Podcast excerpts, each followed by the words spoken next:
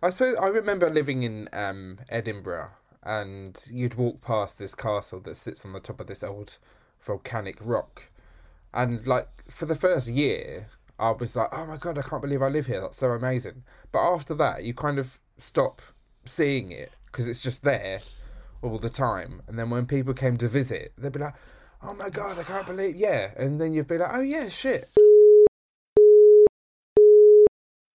The History Emporium and Pals podcast in association with the thehistorycorner.org podcasts, articles, reviews. Greetings.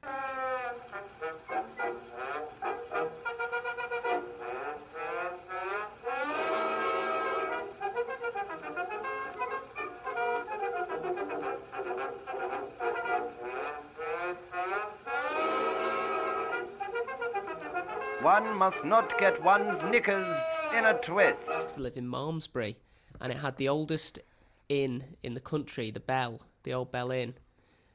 Uh, It was the oldest coaching inn. I just heard that completely wrong. I thought you said the old Bell End. I was like, oh, okay. Yeah, it was a different time. You know, words had different context back in the uh, 1100s. good times. But good you, times. yeah, it was it was beautiful, but you couldn't even afford to have a cup of tea in there. They knew that they had something. Talking of tops of hill, Lancaster Castle is apparently on the top of a hill. I've read. I've not been. I don't know. I assume my uh, research is correct. Let's hope it is. Um, It's definitely on top of a hill, though. Wonderful. Weirdly, not the biggest hill in the area. Hmm. Because Lancaster's a bit like Rome; it's built on many hills. yes, yes. As is, well, I suppose a lot of places are, aren't they? Unless you live in the the flat south, like I do, when we're all going to get flooded when it's uh, global warming. Um, Well, yeah, but I mean, if you do it properly and you irrigate it, you could just have canals like Venice. The entire southeast and East Anglia could just be made into one. But isn't Venice sinking? Yes, Mm, yeah. but but very slowly. oh, I'll be dead. Who cares? Just keep building tiers. just keep building tiers on top. Hello and welcome to the History Emporium and Powers podcast. Today I'm joined by Joe Heathcote from Consistently Eccentric. We've done a few collaborations together, so we thought, hell, why not do another one? This time we'll be chatting about Lancaster Castle in Lancaster, in Lancashire, in the north of England. That is a mouthful. What was I thinking when I wrote that? um, Joe lives in Lancaster, and uh, I've studied Lancaster Castle. So hopefully, between the two of us, we shall bring you a fountain of knowledge on this town that I've never been to. So I'm just doing it from uh, the textbook side of things. So hopefully, you My lived experience. Can, yeah, can feel- feed in there. Absolutely, absolutely. So, um, firstly, welcome again, Joe. Thanks Thank for coming on. Thank you very on. much for having me. I feel like I've been thrust into this expert by experience role despite not having that much knowledge myself, being not a native Lancastrian. But I've learnt a lot over the last week, cramming to try and not sound quite so ignorant of my surroundings. So, Lancaster Castle uh, is um, really, really old, surprisingly. So, it's been there since the Roman times. Um, it was obviously originally built in wood, um, and it was built on a hill um, overlooking the town of Lancaster. Um, hence the name Lancaster Castle. Um, and it's near the River Lune, I believe. It is. It's like I like I think I said before we started. It's not on the highest hill in Lancaster, but it is on the hill that's directly above above the Lune. So in terms of a defensible position, you can see everyone coming in at you from Morecambe Bay. Yeah, absolutely. And um, Lancaster Castle um, is often known as John O'Gaunt's castle. Now, John O'Gaunt is someone that I've spoke about um, in previous episodes. So if you haven't listened to them, go and check it out. But what I fas- like, what was fascinating to me is I actually found a link between Lancaster Castle and where I live, like now, which is mad. Because I wasn't expecting that at all. So John O'Gaunt, um, who uh, was very present at Lancaster Castle, also had an estate down um, in sort of my area in a place called Sutton. So there's there was a pub there, which I a very nice pub actually. I went for my mother's birthday one one year, and um, the the it was called the John O'Gaunt pub. And b- before I was chatting to to Chris Riley in a different episode, I kind of didn't know who this who this chap was, and now he's kind of springing up in all of my research. So, um, yeah, Well, he- there's there's a link there. he was a guy who did like to diversify because looking looking back through his history, he just liked to claim ownership of things. I believe when he married his wife, she was sort of like um, you know heir to a load of estates, and he cl- tried to claim them by right of husband, despite everybody saying he couldn't. He just liked to say, "Oh, and that's mine as well," because I believe Leicestershire as well. He claimed. Uh, some some lands and titles there, which he he wasn't really entitled to. No. So, d- d- uh, I mean, maybe we could say this for the whole of the UK. Did he claim Britain? is that He this was- is mine now? He was claiming it in installments. It seems like it was it was a subtle. Eventually, I'll I'll get over fifty percent of the stock of Britain, and then I can just claim full ownership. At that point, I can I'm- become chairman of the Britain board. I might do that. I might Yeah. just start laying claim to things. I'm commandeering this bit of land. Um, Well, I was quite shocked because considering that he's known as, you know, that's Lancaster Castle, that's his castle. Hmm. The John O'Gaunt pub in Lancaster is is much smaller than the one you showed me. is it? It's it's a tiny little thing. I mean, it is in the city centre, so it's it you know. Yeah, real got a lot more costs more, space out here. Yeah. sort of where we are. Um, but yeah, it's um, it was it was just interesting. I found to to have a link there that I didn't know was there. Um, so the this episode is a uh, more of an overview because uh, if I go into the in depths of the entire castle, we would be here for days. So uh, there there'll be points where I jump quite a significant amount of years. So just bear with Bear me. with, yeah. yeah. I can do Um, that. Wonderful. So the castle changed hands uh, many times. Uh, King Henry I granted it to Stephen of Blois. Blois? Blois. It's French. Stephen of Blois, yeah, because he ended up becoming king. Mm, yeah. Ah, So his nephew and later subsequent queen, king, queen, king. Um, in 1141, Stephen allowed David I of Scotland to occupy the castle in order to secure his northern frontier against possible turmoil that was to come in the Civil War. Okay, so he tried to buy the King of Scotland off by giving him Lancaster Castle. mm, in yeah, in a lending it to him, lending oh, it to oh, him. only lending. That's Yeah. not that's not much of an offer. I will lend you this castle. Yeah. Everything in these days is strategic, isn't it? So he probably wanted something in return uh, for it. Um, it- we, we, we're at the point here where, where the English Scottish border is constantly changing. I mean, the, the, the Scottish border has come down almost as low as Lancaster at points. Oh yes, Lancaster has been disputed territory, which is amazing considering I can drive for an hour and a half and I'm still not in Scotland. Yeah, yeah. So my uh, cousins' family are all from Carlisle, and it's very um, diversive there. Even in these days, some people claim it's still Scottish. Other people are very much like, no, it's England. Um, so yeah, these these sort of territory debates have been going on for a long time. Um, but yeah, if you look at the, the, the map now, Lancaster is, is really far down away from Scotland now. So um, just imagine sort of the land that was up for grabs. Yeah, us. yeah, absolutely, absolutely. Um, uh, so he, uh, so the, the the civil war was going on basically between um, uh, David I of Scotland and Empress Matilda. So the war came to an end in 1153 um, after it was agreed that Stephen would be succeeded by Empress Matilda's son Henry Plantagenet. Again, I've covered this on a different episode, so I will skim over it. But this is all sort of centering around Lancaster. Um, in 1164, it's come under control of King Henry II. On his death, it then passed to his son Richard the Lionheart, who then gave it to his brother Prince John. So, Prince John used to own it. Ooh, I did not know that.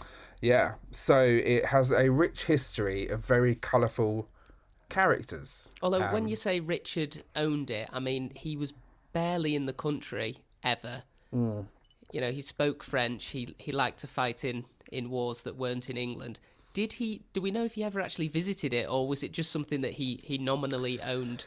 Oh, it was probably one of those things where you get a title or you get a um, a castle. I don't. I mean, as you said, he wasn't in the country enough. I don't think to. I mean, he might have been there once or twice, possibly not.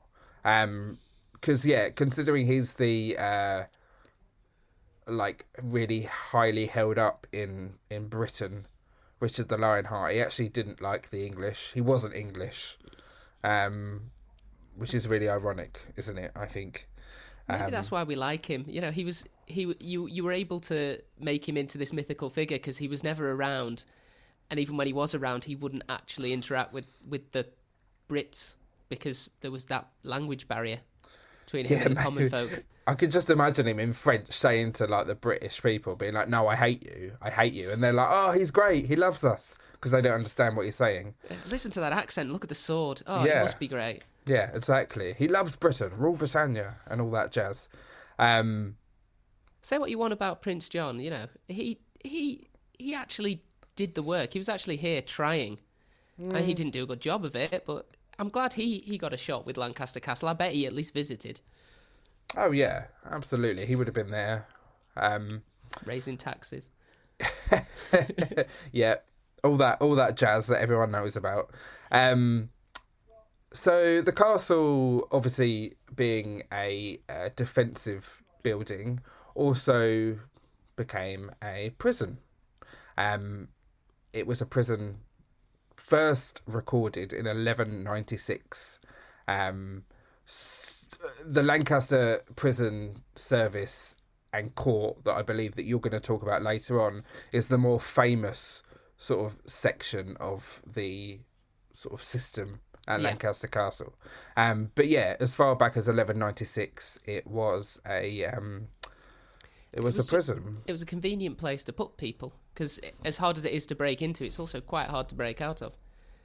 Yeah, absolutely. I mean, I've only ever seen photos, so uh, yeah. Did you take that photo, by the way? I will be taking photos this weekend to send up. But yes, I've Mm, um, I we went in there during the bonfire night displays that they do. Oh, and they were amazing. projecting onto the wall of the castle. But as you as you're walking through that main gate, just the the thickness of it and how imposing as a building it is is it's quite awe inspiring, really. That and apparently the cafe's excellent. That's insider knowledge. Oh yeah. Do they do they sell a nice flat white? I I'm sure they do sell a nice flat white, but because we're up north, we call it milky coffee. A milky coffee will yeah, do. just ask for a milky coffee, and people will know what you're on about. Wonderful. I'm up for that.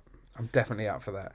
Um, yeah, so it's uh, as you said, imposing, hard to get in, but also hard to get out as well.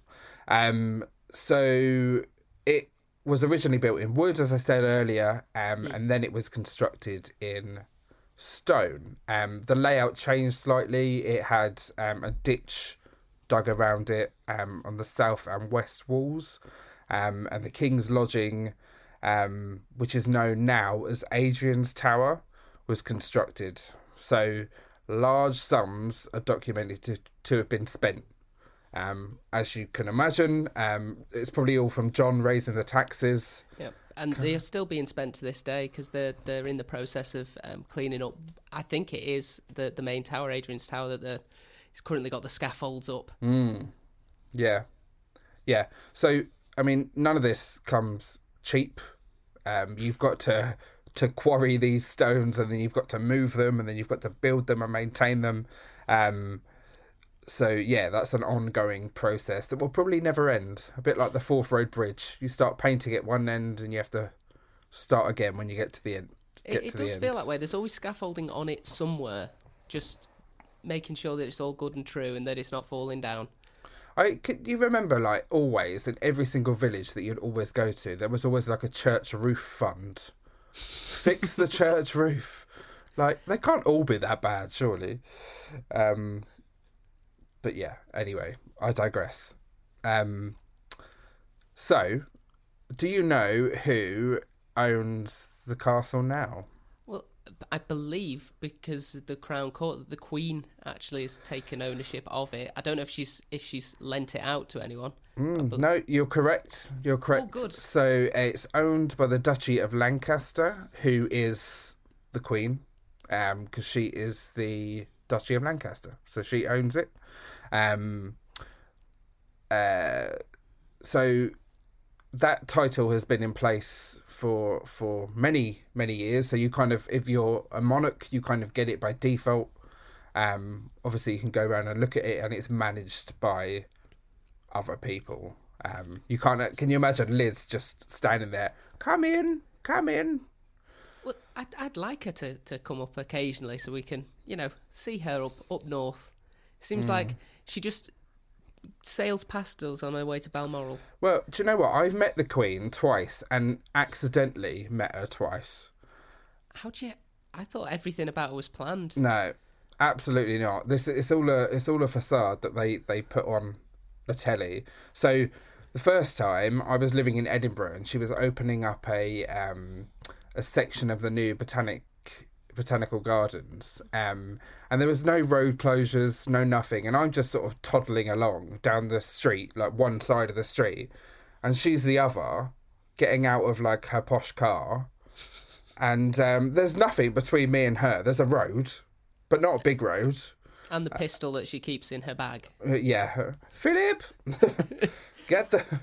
Um, yeah, well, look, hopefully he wasn't driving. We know what he's like in a motor vehicle. W- this would have been pre-driving ban for Philip. I Um, Oh, this was so- yeah, this was a long time ago. This was probably in two thousand twelve ish.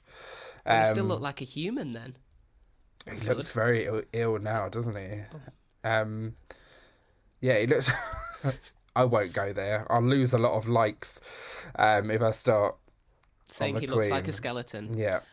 Um, We don't need to have a go at the royal family at the moment. They're, they've got enough going on. Mm, it, it seems like it'd be piling on at this point. But she's across the road. You've seen her getting out of what I assume is a Rolls Royce. Uh, it was a very fancy car. I don't know what it was. I assume it was a Rolls Royce. And she she got out and she sort of looked at me and nodded, and I nodded back, and then I walked on, and I was just like, "Oh fuck!" like I've just nodded at the Queen. Like how weird is that? But then it happened again, um, a few years later this time. So uh, I don't. It must have been 2018. I was I'd driven up to Glasgow to see uh, my friends up there, um, and I was going across to Edinburgh to see my friends over there. But en route, I was going to this um, uh, manor house that I'd seen that was near the Forth Road Bridge. Um, oh, I can't remember what it was called. It's really fancy. The kind of place where a queen might be willing to be seen. Mm, absolutely. Anyway, I rocked up really early because I left Glasgow early thinking I was going to hit traffic. Uh, so I rocked up at this place and uh, there's the um the, the all the royal cars are like lined up like in front of me as I pull into the driveway and then the, it's the the day that the the new Forth Road Bridge was being opened. Ah, that now that is definitely you need the top royals to open a bridge of that Yeah. size. Yeah. So then I uh, I drove in the car park and I paid my money and I, I said to the guy on the the oh, it was like a shack it was like a shed like where you bought your tickets. I was like, what are they like? Why are they here? And he was like, oh, can't tell you. And I was like, who's there? And he was just like, oh, I can't tell you, I can't tell you. Right. Well, in case you were an, a very ill-prepared assassin. Well, this is it. So I wandered over to the the house and kind of got stopped by the staff, and they were like, "Oh, we've just got to wait here for a minute." So it was about me and three other guests there, and and, and the staff, and they're kind of all lined up. And then the owner of the house comes out, very posh, and um, says, "Oh yes, Her Majesty will be here momentarily." Blah blah blah. And I was just like, "What? Is the Queen coming?" like common as muck. um, and then uh, they obviously flew down from Balmoral in their helicopter, landed, got out. Um, her and Prince Philip um, came over to us, shook everyone's hands, then went in the house, uh, did whatever they were doing privately in the house. She then came out, got into the cars, and then went and opened the the, Open bridge. Well, that's you do double double shift there. She managed to go to a country house. She managed to open a bridge, all in one helicopter journey. Hmm. I I just find it very upsetting, really, that you've seen the Queen twice and I have seen Prince Andrew twice in my life, and it feels like I've got the raw end of the deal there. Yeah. I, I can't imagine he was that interested in you. Um, not being a young I, I was at the time. It was the um, female. you were a young female at the time. I was time. a young female at the time. It was the Manchester Commonwealth Games. We'd gone to watch the mountain biking, and a Range Rover pulled up, and out he came. And being, you know, the good anti-royal that I am, I swore at him. Uh, Did you? Didn't realise the cameras were on us, so I'm hoping that footage never went out. But Oh, everyone now out- needs to YouTube that immediately. I feel if they justified in that reaction, knowing what I now know about the man.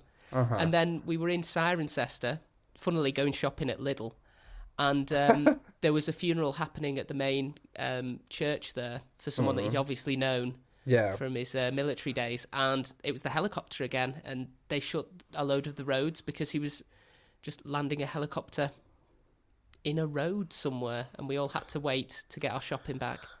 And it was a hot day, and our ice cream melted. So he's, yeah, What a bastard. What an absolute bastard. to me personally, yes, Mm. he's out to get me. Is that royal? Yes, they're. Um, I'm. I'm not going to go down that road again. I. I will lose a lot of followers, I believe. But um. Yes, accidentally seeing the royal family. Um. It's it's a full yeah. I think it, probably a lot of people in England have the I saw a royal story. Hmm. Yeah. Weird, isn't it? Very weird. Um, the whole concept is weird, but alas, that's for another for another day. Yeah, we have gone off on quite the tangent there. Mm, it's my show. We can do what we like. Um, uh, so where was I? Oh yes, we can't talk about Lancaster Castle without talking about the Lancashire witch trials. Yay! Ah, the good old Pendle witches. Yes. So I'm not going to go into massive detail about them, but um, the the witch trials uh, that were held at Lancaster Castle were are renowned in British history. Um, it's kind of our version of Salem, isn't it, in Massachusetts? Um, It, it it does seem to be. I I don't know why because it wasn't the biggest witch trial in Britain, uh, and it wasn't you know the. It, it just seemed to capture the, the zeitgeist at that particular moment that it became this massive sensation.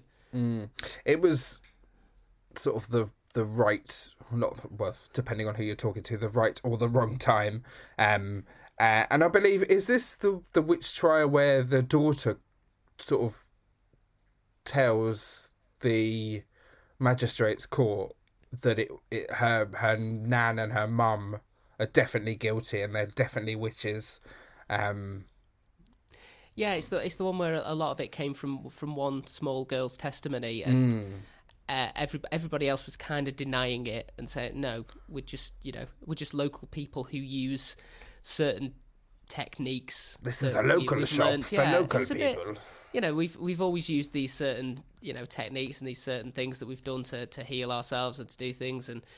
It no, doesn't necessarily mean that I have a familiar and I'm cavorting around naked on the heath with Satan. But you know, it, it's it's the girl was probably um, much more appealing to the to the uh, crowd. They were much more sympathetic towards the young innocent girl than they were towards the the aged crone. Yeah, and it always seems like, again, women who are ostracized in this um, situation. Do we? We clearly learn nothing. Um, yeah, it's It felt very very much tit for tat as well with with a lot of these witch trials was the the accusations, and because I mean, compared to Scotland, the the up until James got his claws into England, it was a lot less um, intense in terms of the punishments for for witchcraft. There always seemed to be this idea that actually being called a witch wasn't as bad. It was almost a mark of honor. Yeah. and Yeah. that suddenly changed. But you know, it it took a while to get through that. Actually, no, this was serious business now. So yeah, which witch trials were kind of inherited from Scotland. So James the Sixth first had um, written a book called Daemonologie, um, which kind of when he became king of England, it kind of travelled with him this notoriety of witches and and and all that kind of stuff. Um, yeah, it was it was it was very much in the continent anyway, and there was a massive alliance between France and Scotland. Um, so it uh, and England being England, we're like, no, we're having none of that until um, Until we're trying to impress you, because isn't yeah. it true that there was a spike in witchcraft ti trials the year Daemonologie came out? So it's, it was Hmm. Yeah. almost like they were, we're trying to get on your good side. Look at us, we've read your book, and we're we're now Hmm. getting witches through by the barrel load because we're such good scholars of your stunning work, James. yeah, all hail James. Well Um, done, you, for pointing out all that. Pretty much all of my female relatives are witches, because I never would have figured that out I myself. suppose that's one way to get rid of like a uh, a mother-in-law that you don't like. Yeah, she's a witch. Definitely get rid of her. Um, but yes, alas, that's uh, that was a, a famous period in Lancaster's well, the castle's history. Um, so during the Civil War, we're sort of rewinding slightly. Um, no, we're not. We're fast forwarding. Yeah, During the uh, Civil War, uh, the castle was used as a garrison for the Royalists, but it was quickly taken over by the parliamentarians. um, again, people switch sides very easily depending on who is going to kill them. Um, oh, I'm a Royalist. Oh no, I'm a parliamentarian because you've got a gun to my head. Um, I mean, it was easier to switch side from royalist to parliamentarian because all you had to do was cut your hair, whereas going the other way would have been a lot more difficult. You'd have to have sourced a wig at short notice. Yeah, th- that whole haircut thing was bizarre, wasn't it? It was just very strange. Um, it's like, hey Nan, get a bowl, just cut round my head. But I'm, I'm actually surprised because of the connection with Scotland that, that um, Lancaster Castle was, uh, you know, did turn. I would have thought they'd have been a lot more sort of die hard um, in terms of supporting the king. I think it only overturned because they were outnumbered. Um, in uh, initially, I believe that they were very much um, royalists, uh, and then all of a sudden they're outnumbered, so they're actually like you become a parliamentarian or you die. Um, Well, given those options, it's it's quite obvious which one any sensible person would choose. Yeah, absolutely. Um, so in 1651, uh, King Charles was proma- uh, uh, proclaimed king in Lancaster. Hey, Yay! Um, his army was defeated at the Battle of Worcester, and King Charles was executed in 1649. So that didn't last very long. Um, I know it's sad, isn't it? Sad. Um, after which, uh, Parliament ordered the uh, slighting of the castle. So basically, ooh, yeah, the the wrecking of the castle. Um, uh, the monarchy was then restored in 1660, and King Charles II visited Lancaster Castle and uh, released all the prisoners that were currently held there. Hurrah! so they they broken the castle, but they'd continued using it as a prison. Yeah. That's, so the prisoners were then living in what I assume was quite a drafty. I mean, it's already bad enough living in the dungeons of a castle, but then they've they've knocked down half of the structure. I can't imagine it was a very pleasant experience for anyone. Um, And so for for the for the um, for the time of Oliver Cromwell, it was a partial wreck, and then I'm guessing as another screw you, Oliver Cromwell, it was ordered rebuilt.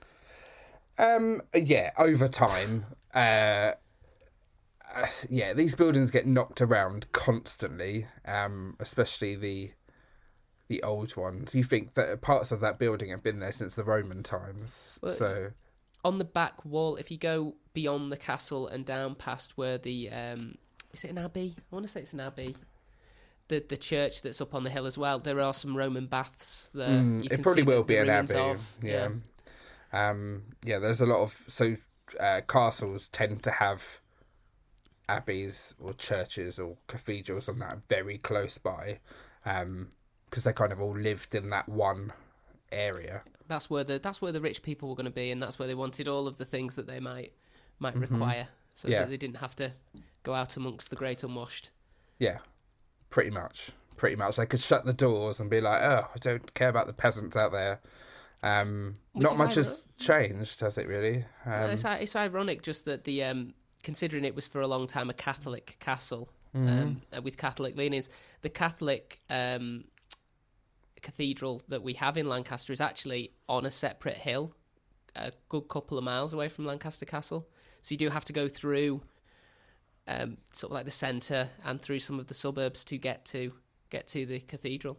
Hmm, yeah, that is interesting. It could have been a um, uh, a battle between who had the best hill, the church or the nobility. Uh, the the church had the, the the the thing is the church have the more impressive hill, but the uh, the nobility have the the more important strategic hill, as it were. So maybe they came to a, a conclusion themselves about who should go where. Um, I don't know. Maybe it wasn't that easy. Um, so Lancaster Castle. I'm fast forwarding quite a bit here. Um, provided um, a unique. It, it provides like a unique snapshot of history in the um, uh, judicial system and the, the the reform system in the UK. So um, it has been uh, a a place of incarceration for centuries. Um, and still houses one of the oldest working crown courts in the country, um, which is weird because you don't imagine an old castle to still have a working court.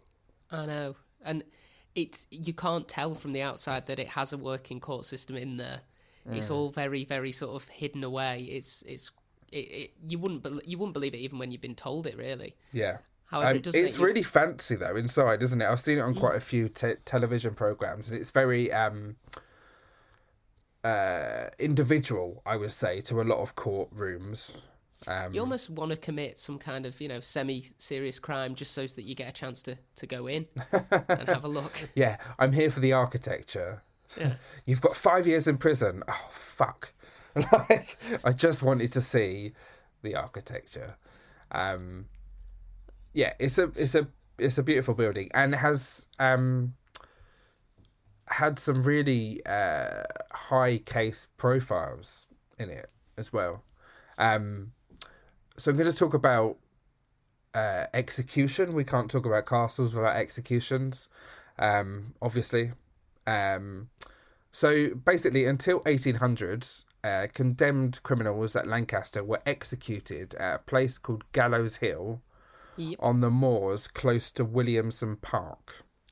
Yes, Now, geographically, I don't know where that is in comparison to. It's it's on the the biggest hill in Lancaster. So where the Ashton Memorial is, that can be seen from all around Lancaster, that is in the middle of Williamson's Park. So Right. from uh, they processed them, didn't they, from the castle? Mm-hmm. Yeah. So in order to get there, you would walk directly through the centre of um, Lancaster. You would stop at a pub called the Golden Lion, which was about two minutes away from my first house in Lancaster, and it does have a plaque there. And all of the condemned would be riding in a cart, sat on the coffin, because why would you take two carts? You just stack them up. Um, and they would be allowed to go into the Golden Lion for a final drink with their family. So the, the entire family would go in as well, which is either nice or really cruel. I can't tell Bye. and then Uh, they'd follow you up the hill um, to to where they, they hung you, and it was it was the good old tradition like the Tyburn tree where Mm. they would throw the noose over, it'd already be round the neck, and they'd just walk the cart away. so is the Golden Lion pub still there? It is still there, yeah. You can still have a drink in it. Oh, I want to come and have a drink in it. I know. right now. and it's it's it's a nice little area because it's also got the um the Grand Theatre, which is I think it's the third oldest theatre in the country. Oh, really? Uh, there and uh, the Shakespeare. It was uh, uh, uh, I think it's a B and B now, but it was um, uh, uh, an inn of some description, and its claim to fame is Shakespeare came to put a play on at the Grand, and that's where he stayed. So it's there's a little cultural Little area hub. there. Yeah, just a tiny, tiny little. I there. definitely want to go after I did uh, my sort of mini course. Um, I definitely want to go, and it's so important because obviously the Lancastrians and the the Tudors and, and all that kind of stuff. It was it all happened kind of. Yeah, we it was it was one of the, the major centres of all of this. Yeah, absolutely. Um, But there is a there is a story about the Golden Lion pub, since how we've we've mentioned it. oh yes, please. Uh, and I, no one can tell me who it was, but there is this long-standing thing that there was one person who was being taken up to be hung, and when he got to the Golden Lion pub, they said, "Would you like a drink?" And he said, "No, no, I, am not going to do that. I just want to get up there and get it over with." And about twenty minutes later, a bloke came up with a pardon that had been signed in the castle, and he ran up to the pub expecting to find the guy in there and had been told that no, they carried on up and wasn't able to make it in time No to, to save him. So that guy literally, you know, refusing a drink killed him. so basically, not drinking alcohol can kill you. Is what we're my saying. justification every day. Yes. Yeah, is what we're saying. I'm currently sipping a Jack Daniels, um, and ginger ale, which is very nice. It, it, Um, it sounds like it's a revelation. it I is- normally mix Jack Daniels with Coke, but See, I don't like fizzy drinks normally, so we never had it as kids and that. So I just don't think I've acquired a taste to it. Um, that or I'm really fussy, one or the other. Who knows? Um, I've lost my place now. we were, we were talking about executing executing people. Uh, yeah. So after 1800, the executions of Lancaster Castle took place at Hanging Corner. So this did. is uh, in an angle between the tower and the wall of the east side of the terrace steps. Yes. On the ground floor of the tower is the drop room, which still contains relics of many of the executions. It does. And the thing is, when you walk around the outside, it, you don't notice it unless you were looking for it. You wouldn't notice it. But it's um, it's still there. You can still see the French doors that they had. It's still apparently you're not allowed to step on it because since then it's been consecrated. I was told. Oh. So yeah, they've they've um, passed some holy water over it and made it all good again. As soon as someone tells me not to do something, I'm like, hmm. Yeah, you'd be climbing over those railings, wouldn't you? Yeah, absolutely, one hundred percent. Um, so out of two hundred uh, executions that took place at Lancaster Castle, only forty three were for murder. Other crimes included burglary, passing forged notes, robbery, and cattle stealing. Ah, the passing of forged notes. I see. When I was reading this, it, the word that kept coming up was uttering, and I'd never heard the word before. And apparently, that is the the using of forged documents or the passing of forged notes is the crime of uttering. Oh, okay. No, I didn't know that term either. That's interesting. Um, but so our crime system from day dot has been um in favour of the wealthy. So you could probably get put away more for stealing a loaf of bread than you could for murdering a poor person. Well, yeah. I mean, there were things like um, uh, the right of the clergy, wasn't there? So you could recite a passage from the Bible and you'd be let off with a warning. You you could use it once. You were branded on the thumb, I believe, if you'd used the um, if you'd was it the hanging verse? It's called the hanging verse. If you read the hanging verse, you were allowed to uh, have a second go around. so A second murder. yeah, and the basic idea was that if you could read, you were rich. So only the rich people would be able to take advantage of this. Because it was the only test to see if you're a member of the clergy was can you read? Nice. Again, wealth, isn't it? oh, irritates me. Um, uh, so 131 of these people uh, that were executed were said to be executed by one person. I love the story of this guy. Ned Barlow. Oh, a Welshman who ended up there. Why? I don't know. He obviously did his job very well, didn't he?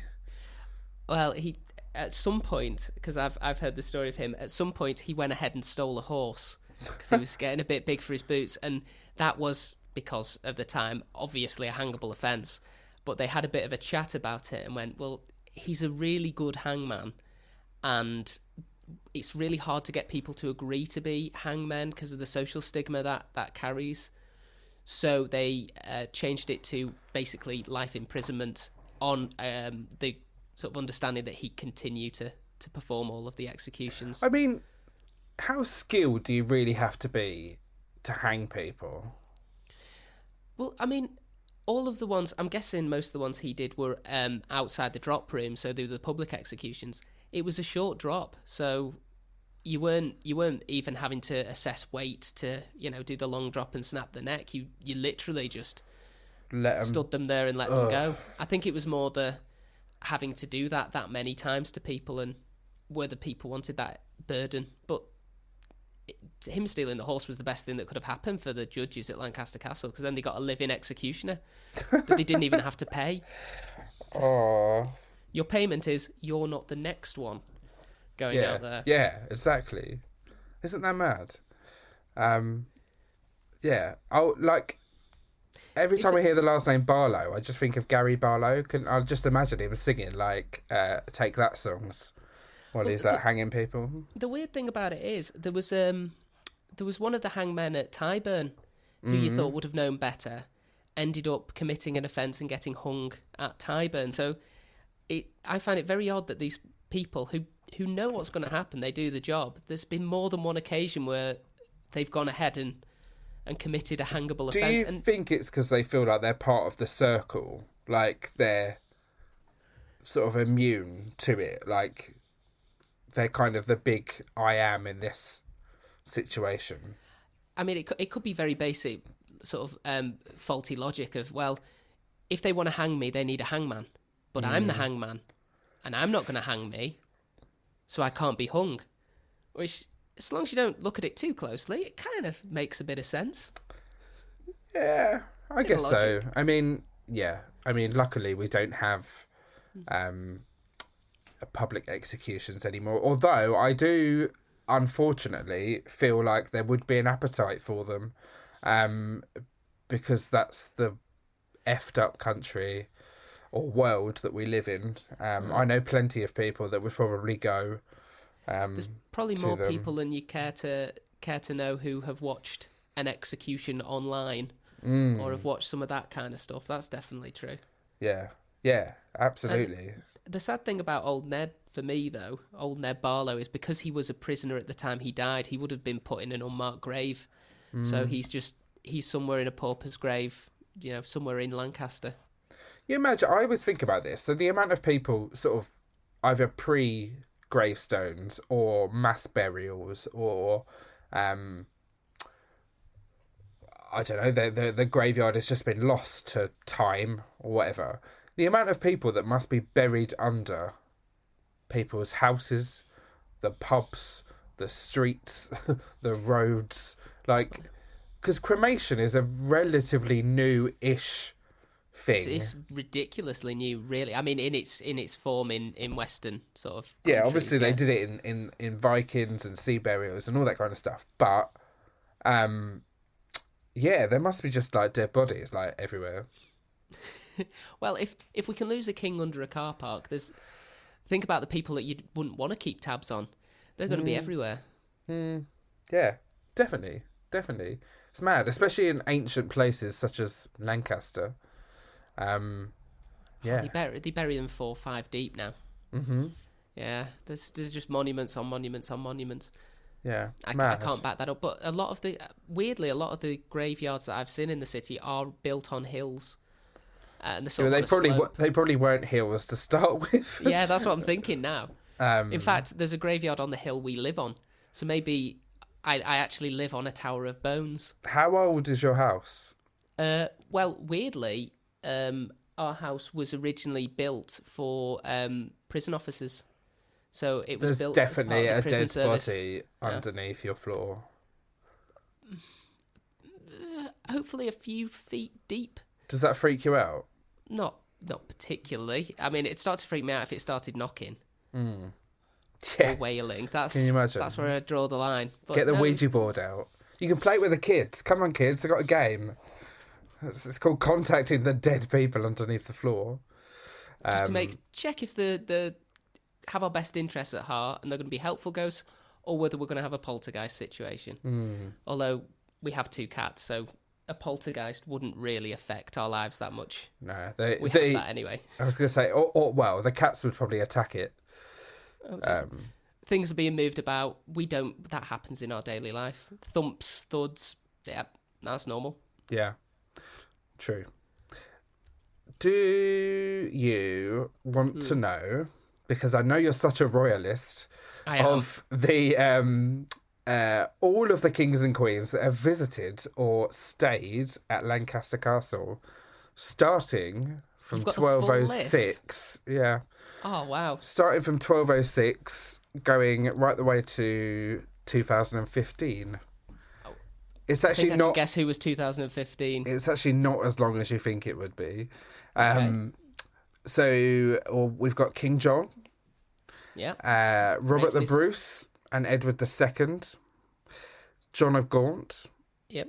Henry the Fourth, Edward the Fourth, James the First, Charles the Second, Prince Charles Stuart, which was um, Bonnie, Prince, Bonnie, bleh, Prince Bonnie Charlie. Yes. Prince Charlie, um, uh, Prince William, uh, William Prince of Orange. Oh, did he make it all the way? He did. He got there. Good for him. uh, the Grand Duke of Russia, Queen Adelaide, the King of Saxony and Crown Prince of Prussia, Prince Louis Napoleon, uh, Queen Victoria, Prince Albert, Prince of Wales, and all of the children, all of them, uh, the Duke and Duchess of York, uh, George V, George VI, Queen Elizabeth, and Princess Margaret, Queen Elizabeth II, uh, the Prince of Wales, and then taking us right the way through to 2015 was Queen Elizabeth II. Again. Again. Yeah. And she actually stayed in the castle. Uh, Awesome. royal royal visit. So I'm not sure if they slept there overnight, or there's uh, there was a meeting of some description, or there was a banquet, or something. But she uh, she spent a, a, a period of time there. I like I like that Robert de Bruce and Bonnie Prince Charlie made it because it did seem to be if you were coming from Scotland, Lancaster was one of those things. It was a sign that you were doing well. That was it was a good marker that I've I've made it all the way. I mean, I know Carlisle Castle would have changed hands dozens of times, but Lancaster was one of those really difficult gets. If you got that far, it was yeah, going to be remembered. It's, very far down on a map. Um, Although weirdly, Bonnie Prince Charlie, he didn't declare the fact that he was going to be King of England at the castle. He did it in a pub just down the hill from the castle because there's a there's a plaque to it there. was it the Golden Lion? It, it the connotations, the optics wouldn't have been good there. No, it was it was a different pub, but it was right in sort of like the town square. So he decided to do it there with the people rather than declaring up at the castle. I think that's fair. Man of the people. It's all he had to go with at that, at that particular moment. This is true. This is true. So now, obviously, uh, Lancaster Castle is a huge uh, tourist attraction. Um, somewhere where I've never been. Have you been inside apart from the firework displays? Uh, doing the tour, not Hmm. yet. No. Well, I suppose you can't, myself I can you, at the moment? Yeah, but I wanted to wait till my daughter was old enough that I could emotionally scar her by taking her through, and sort of intimating that if she didn't behave, this might be some of the things. You know, just, just to sort of suggest that this was um, the way the, the the current prison system works, and it isn't an anachronism. Uh, She will be in therapy when she's older if you do that. Although saying that, my mum took us to the London dungeons twice when we were really young. Um, I don't think it had been long open, like in the early nineties, and I must have been about five, and my brother was like seven, and we went in there, and it was bloody harrowing. Um, he he cried. I didn't. I only cried because he was crying. Ah, you just very emotionally intelligent. Yeah. Yeah, of course. Um, and then yeah, so then we went again. But then I've always loved sort of dark things. I remember the Nightmare Before Christmas coming out in 1993, uh, and again I was about five, five, yeah.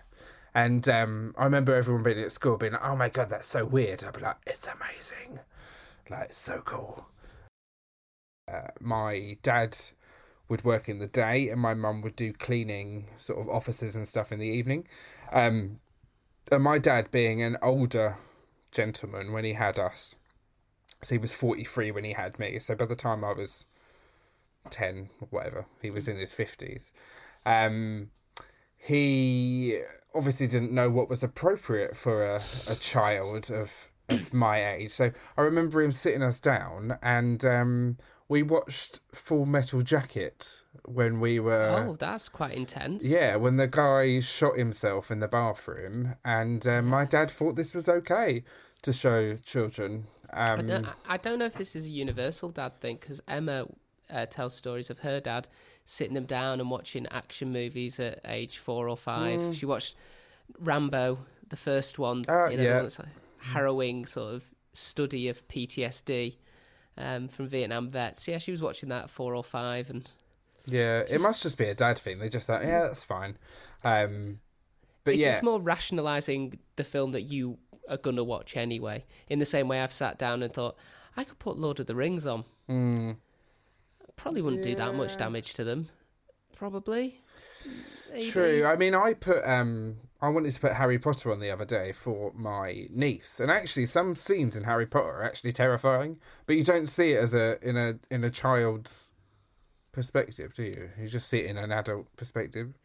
Um, so yeah, my dad also used to make us toys out of lead. Out of lead.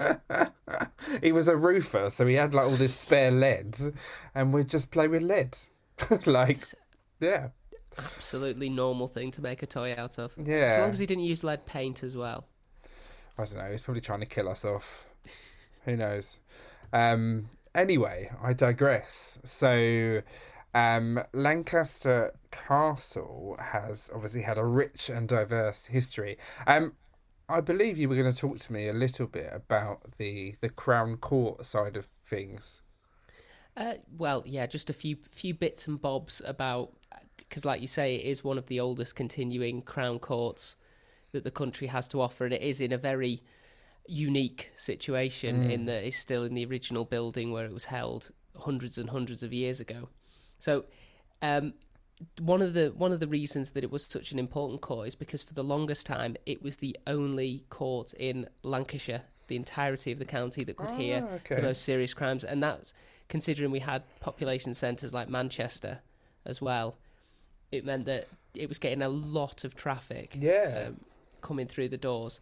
One of the things that makes it unique in terms of um, courts that are still in use today is the um, dock has an area in it where the accused would have their hand placed. Two metal sort of hinges could be affixed over the top, uh, so that you could brand them immediately after sentence is passed. What? So I the- take it they don't do that anymore. Um, it was last done in 1811. Oh, okay. But the idea was that um, if they'd been found guilty, you would immediately have the hand placed under these iron bars that'd be fixed down. The brand would be brought in. They'd brand an M on your hand for um, what was it, malefactor, so evildoer, uh, and then the um, the bailiff would hold up the person's hand so that the judge could assess whether it it was a good enough mark or whether it needed to be done again. People are awful, aren't they? But it meant that one of the first things that would happen when uh, a new tr- uh, new case was being heard is the defendant would be again put in the dock, and the bailiff would hold up their hand to show whether there had been a mark already.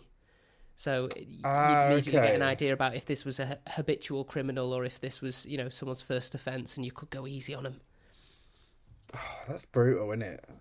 And one of the other things that Lancaster Castle had, in terms of um, innovative ways to punish, was it actually had two tread wheels within the castle itself, which were human powered wheels, and they would power various bits of machinery.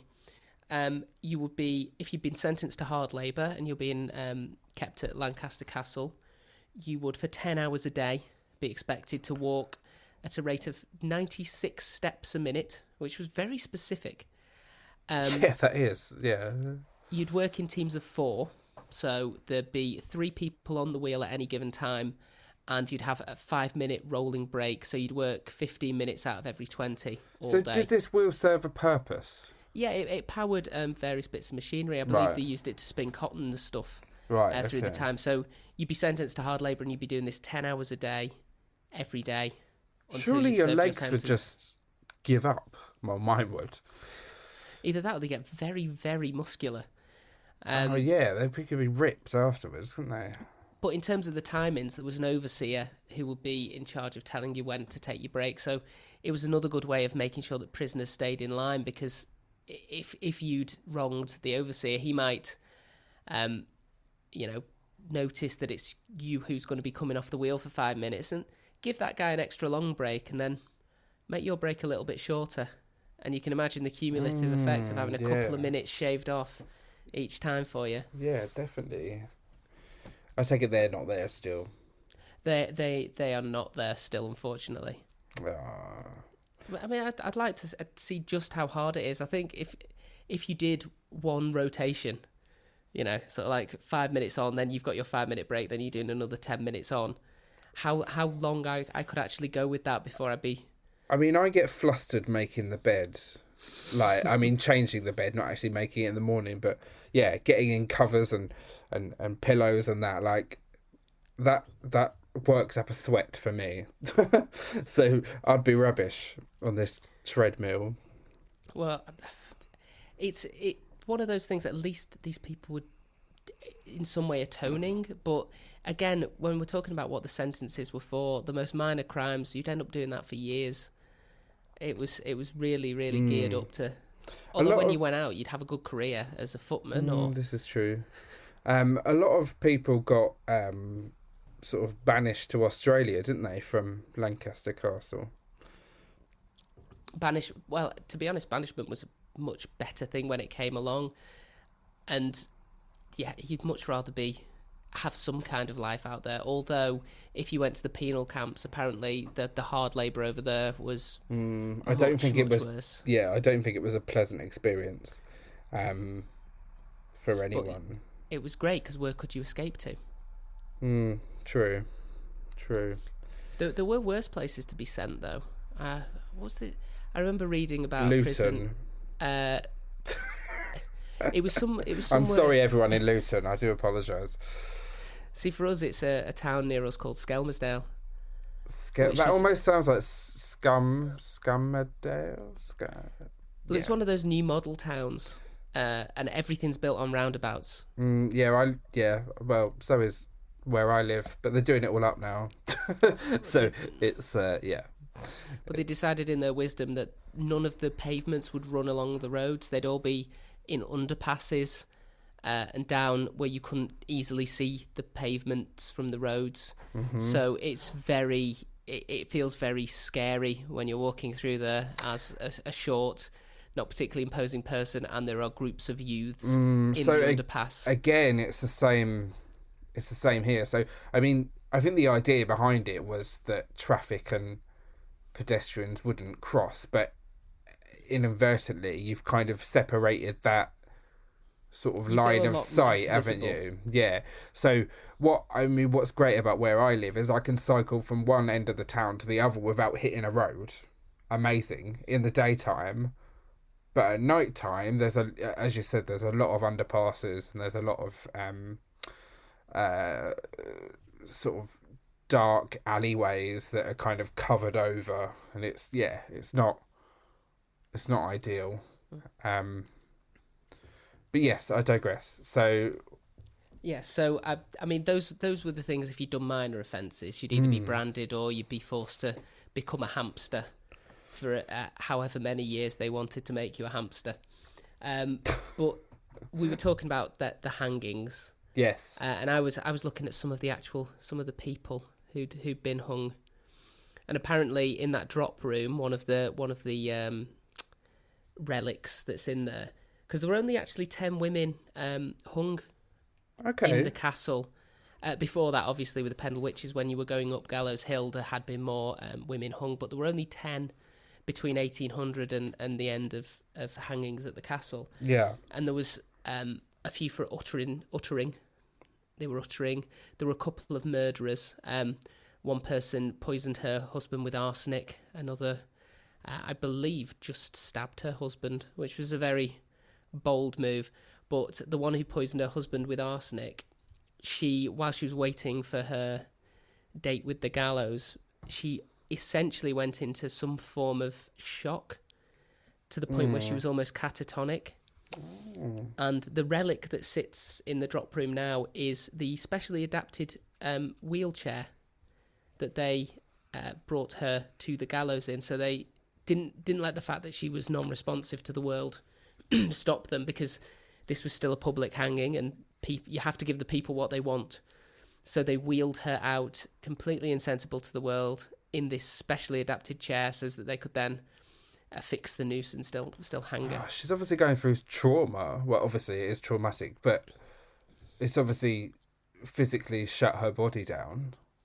Well, the the idea of having to not only know that you're going to your death, but knowing that there's going to be this crowd because it could be up to five to six thousand people would be watching. And the thing about the way they set it up with Gallows Corner is the railing between, um, you know, the public and the where the gallows was set up.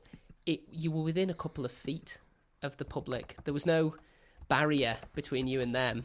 They were literally that close that you could you could almost reach out and touch the scaffold that that, that you were going to be hung on, uh, to the point where there was a gentleman in 1862, where a man called um, Walker. He he decided that he would try and find a different way out of that. He told them just before they were going to lead him out of the out of the uh, French doors. He needed the toilet, and he didn't want to embarrass himself by being Valid. hung. Yeah. Uh, he was allowed to go into the toilets, and he managed to drown himself in the cistern of the toilet Oh no way. before being carted out. So to me, that's kind of like a way of taking control back, isn't it, of the situation? Um, Well, he had apparently told the um, jury in the court when he was being sentenced that there was no rope that was going to hang him. So he, he made good on that promise, but the idea that you're so terrified that you would rather go through drowning yourself in a toilet that that was considered preferable to, to what was going to happen. And then apparently the, the hangman had to come out stand on the scaffold and announce to the assembled crowd uh, i'm afraid he's already dead to which there was much booing uh, and upset people Yeah. who paid for their ticket and had to go home quite quite upset really uh, that's the last, yeah, the last public execution took place March twenty fifth, eighteen sixty five. It was a wife murderer called Stephen Burke, and from that point on, there were only actually six hangings done behind closed doors. So they developed the idea of you know the long drop, um, to be more humane. But ironically, after they come up with this more humane way of um, dispatching people, they only used it six times, and five of those uh, last six, it was for the crime of murdering your wife. yeah. Some of the, some of them were uh, more dignified in death than others. Uh, particularly, there was a gentleman in 1887 who'd shot his wife, uh, called Alfred, uh, and he was dragged to the gallows, kicking and screaming, apparently. And he permanently injured the hangman because he managed to kick him in the knee uh, to the point where he ripped a load of uh, ligaments and tendons and Ouch. for the rest of the time that that poor old hangman was walking with a limp although he still managed to keep his keep his dignity and I'm- decorum as he as he hung him. I'm not sure I would say poor old hangman, but um, yeah, It's it's a job. I mean, It you're is- just performing a mm, job that this is true. society says you have to do. Very true. Very true. Um, yeah, I mean, as I said earlier, I think there's, unfortunately, I feel like there probably is still an appetite for that to happen. Um, I, I'm glad it doesn't happen, and I'm glad that we don't live in a, a country where capitalist or capital the- punishment is a thing.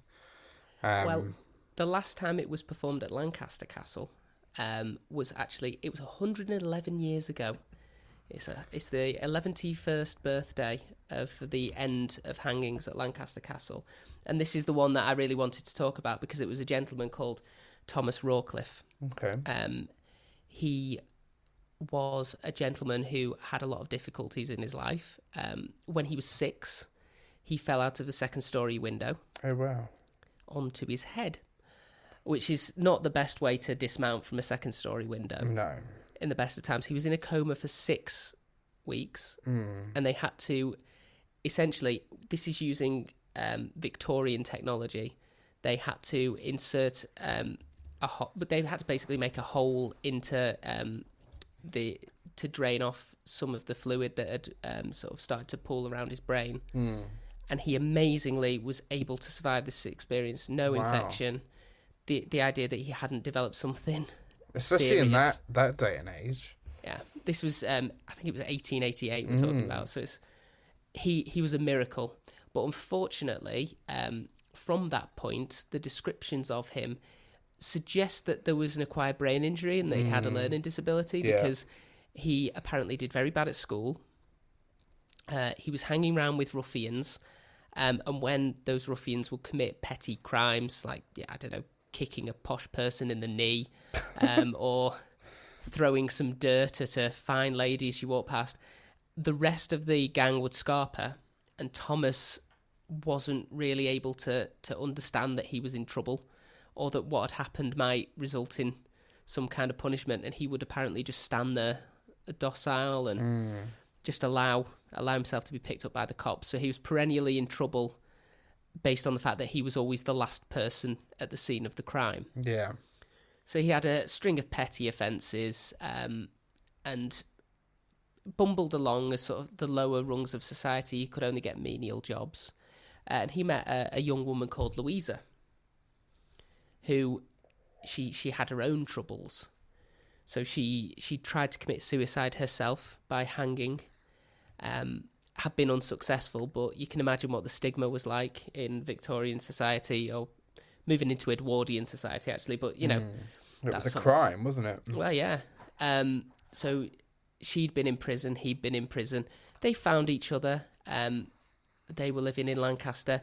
Apparently, uh, it was quite a happy marriage uh, for most of most of their marriage.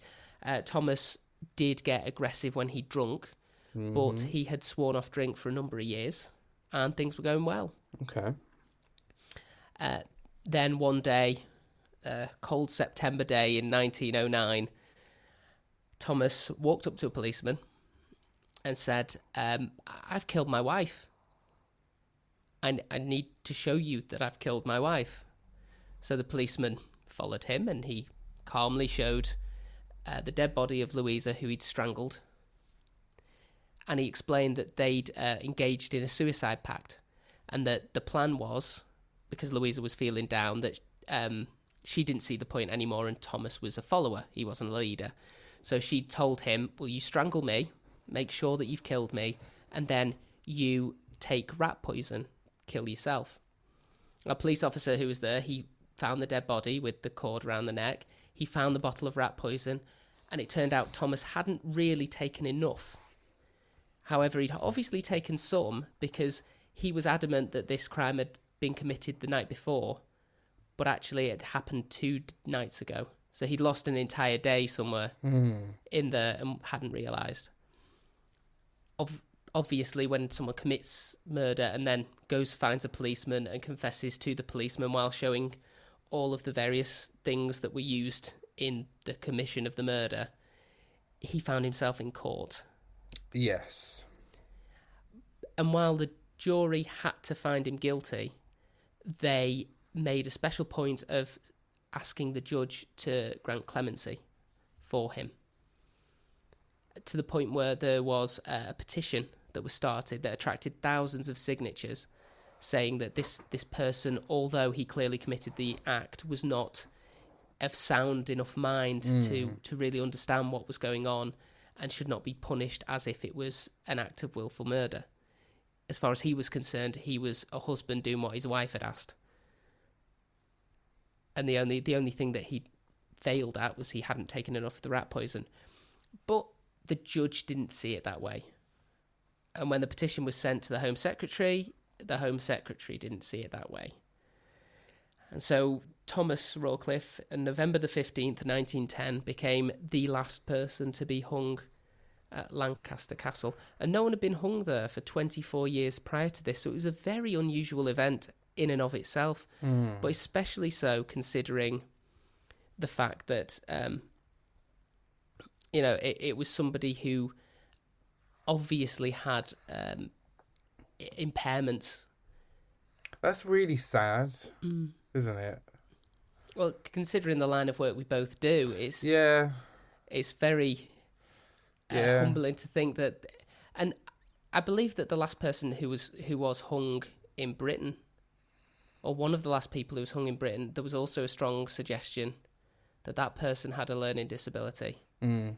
and it seems like capital punishment people get behind it until they see something like this, especially in an age when you know photos were readily available and the reporting was much more sort of in your face and a lot more it had a lot less of a slant towards what the people in power wanted you to see.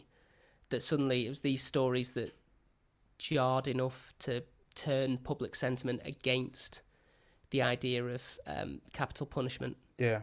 I think a lot of people uh, with uh, a learning disability, an acquired brain injury, uh, a mental health issue are normally forever let down kind of from the beginning, which is why they end up in these situations. Uh, and um, I mean, even to this day, a lot of crimes are committed by people who have a mental health issue. And if the mental health um, uh, team or, or money was pumped into it a little bit better, um, then maybe these crimes wouldn't happen. So it kind of all, f- from my point of view, it kind of all stems from from from there. But um, yeah. Anyway, that's a slight digression. But yeah, that is really sad about um this Poor chap. Thomas. Yeah. Yeah, they he, the the thing was they tried to paint him as a monster, and they said that he was an incredibly violent man when he became drunk, um, and he was he used to beat his wife, and he used to do all of these things, and then the jury saw this man walk into the dock who was very docile. He was five foot one, bless him, and he was uh, like maybe nine stone, but that was because he'd been fed three square meals in prison for a couple of months. You know, he he was uh, a very small, in you know, inoffensive man who, when when the judge was trying to make out that this was an irredeemable monster, it just wasn't what they were seeing there. Yeah, absolutely. And I think um, so. We did this. Um, oh, I can't even remember what class it was, but it was it was kind of like an e- experiment, and the the teacher held us up. Um, I think there was like five pictures of people, and he told us like five facts about these people, but he didn't tell us the fact about the right person. So, for example, he'd hold up a photo and tell us a fact about somebody else, but as soon as you're kind of told, oh well, this person's a uh, a paedophile, for example, you're like, oh yeah, they definitely look like one, yeah, blah blah blah blah, blah. and you kind of jump on that bandwagon. Um, and then they were like, well, no, actually, that that wasn't the the person that has been um, sort of done for for paedophilia. It's this person, and then And they hold up a picture of Prince Andrew. Yes, and that was the end of the class. Um, yeah, but it, it, it is very like how we can make assumptions of people based on what we're told, and we we kind of see what we want to see. Um, sometimes, so yeah. Does that make sense? It makes it makes a lot of sense. Good. The, the the idea that yes, if you're told something about someone, you will you will try and fit it into your worldview and go, of course, and try and look for reasons that Mm-hmm. that would be true. Is that if somebody commits, I don't know, a crime, for example, and then they they ask their friends and colleagues, they're like, "Oh, I knew there was something off about him or her," um, but actually they didn't. They're just sort of fitting it into that narrative of what they now know. And it was especially at the times when most of the the sort of hangings up on Gallows Hill were happening. The the offences were so minor. I mean, like you said, even from the 1800s, when you consider people to be a bit more um, refined and a bit more knowledgeable, and we'd gone through the Age of Enlightenment, and people were supposed to be reasonable. Only 20% of the people who were hung, it was for murder. Yeah, so, so much of it was for minor what would be considered minor thing. I mean like the passing of fake notes. It wasn't that these people had forged the notes. They'd just uh, taken them and, and passed them off as as currency and you could imagine nowadays the idea that if you tried to pay with a moody 20 pound note to get into a club that that could potentially end with you being led up a hill to get some amazing views of lancaster and the morecambe bay as you were before unceremoniously die. dropped off a cart is is ridiculous. It is. It is. And let's hope we never go back to that. Um I I speak about this quite a lot, like how we think that history is we always think we're going in the right direction, but there's been plenty of times where we've uh gone back. So let's hope we don't go back to this age of capital punishment, uh, especially in Lancaster Castle, because I think they'd lose a lot of tourists. If I don't know, actually, they might, might gain, gain, some. Yeah, yeah. It, you could have a halfway house and do it like a, a, a dungeon experience where someone gets hung When right, right at the end, you get chosen randomly. to be the person who's going to be hung. Yeah, and you, sir, have won the chance to.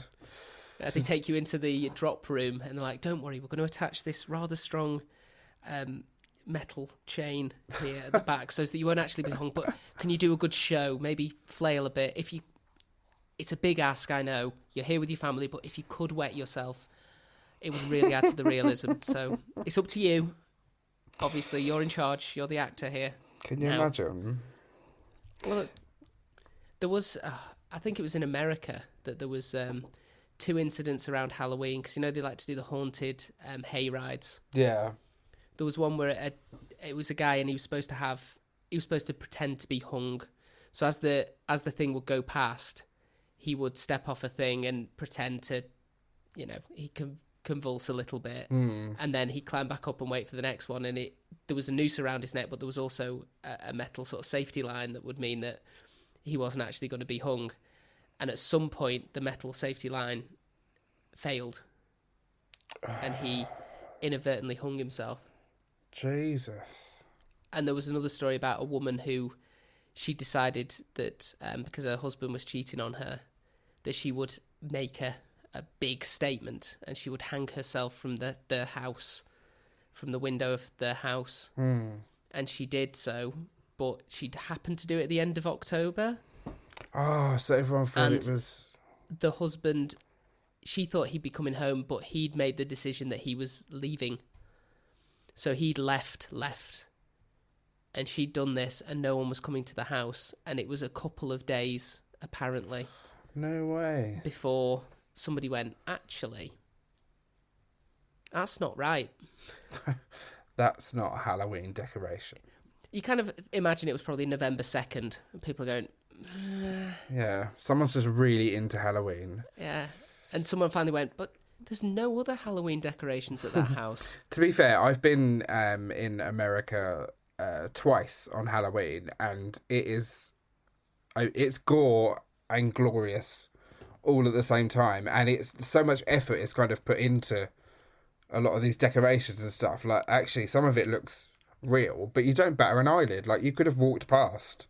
So Somebody th- hanging that story has some validity for you because I've I've never been to America. This Yeah. is just a Yeah, yeah, oh no, it's in. So I went happened.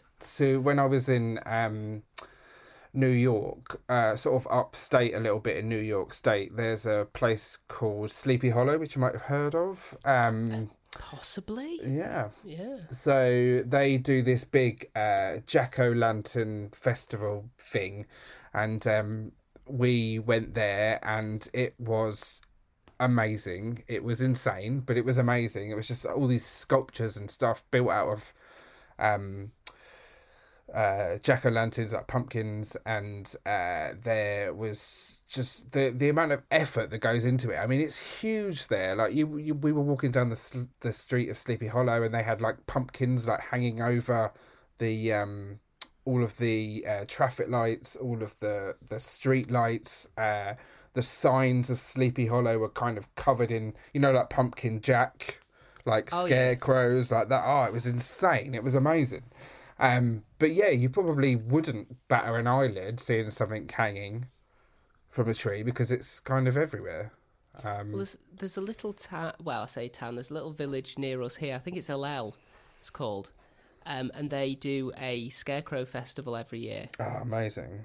and it, it has you know sort of towards autumn time and it has a very uh, kind of wicker man vibe to it because these are really it's not just everyone's made a bog standard scarecrow these are full on like dioramas that these people do Yeah. and they, they look I- if if the you could tell me that there was a dead body in one of those just sat there and everyone was driving past and having a good look and I believe that it had a very yeah children of the corn just just on the edges of society kind of feel the Lune was always protected by Lancaster Castle Yeah.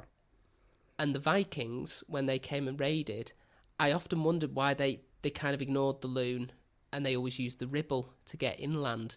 And it may be because you know the the Britons and then the Anglo-Saxons after them continue to use the fort the castle at Lancaster as a way of controlling traffic up and down the Lune whereas I don't believe the ribble had a similar thing because it had a big estuary and the first major settlement was Preston. So you could get quite a way inland before uh, anyone would challenge you there. So it was the better route in, you know, into the interior of the country from there. Well, two of the two of the biggest Viking hordes that have ever been found have been found on the banks of the Ribble. It was a really important trading route for Vikings, whereas the Lune, nah, they weren't interested. So Lancaster is a, an area that I don't know very well, but when this lockdown ends, I'll come up and you can show me the Golden Lion pub. The Golden Lion pub. Yeah. Yeah, uh, it's.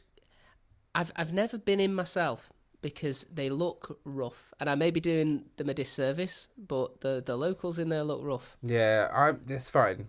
It's We fine. can do we can do the historic one. We can go to the Golden Lion pub, then we can go to the John O'Gaunt.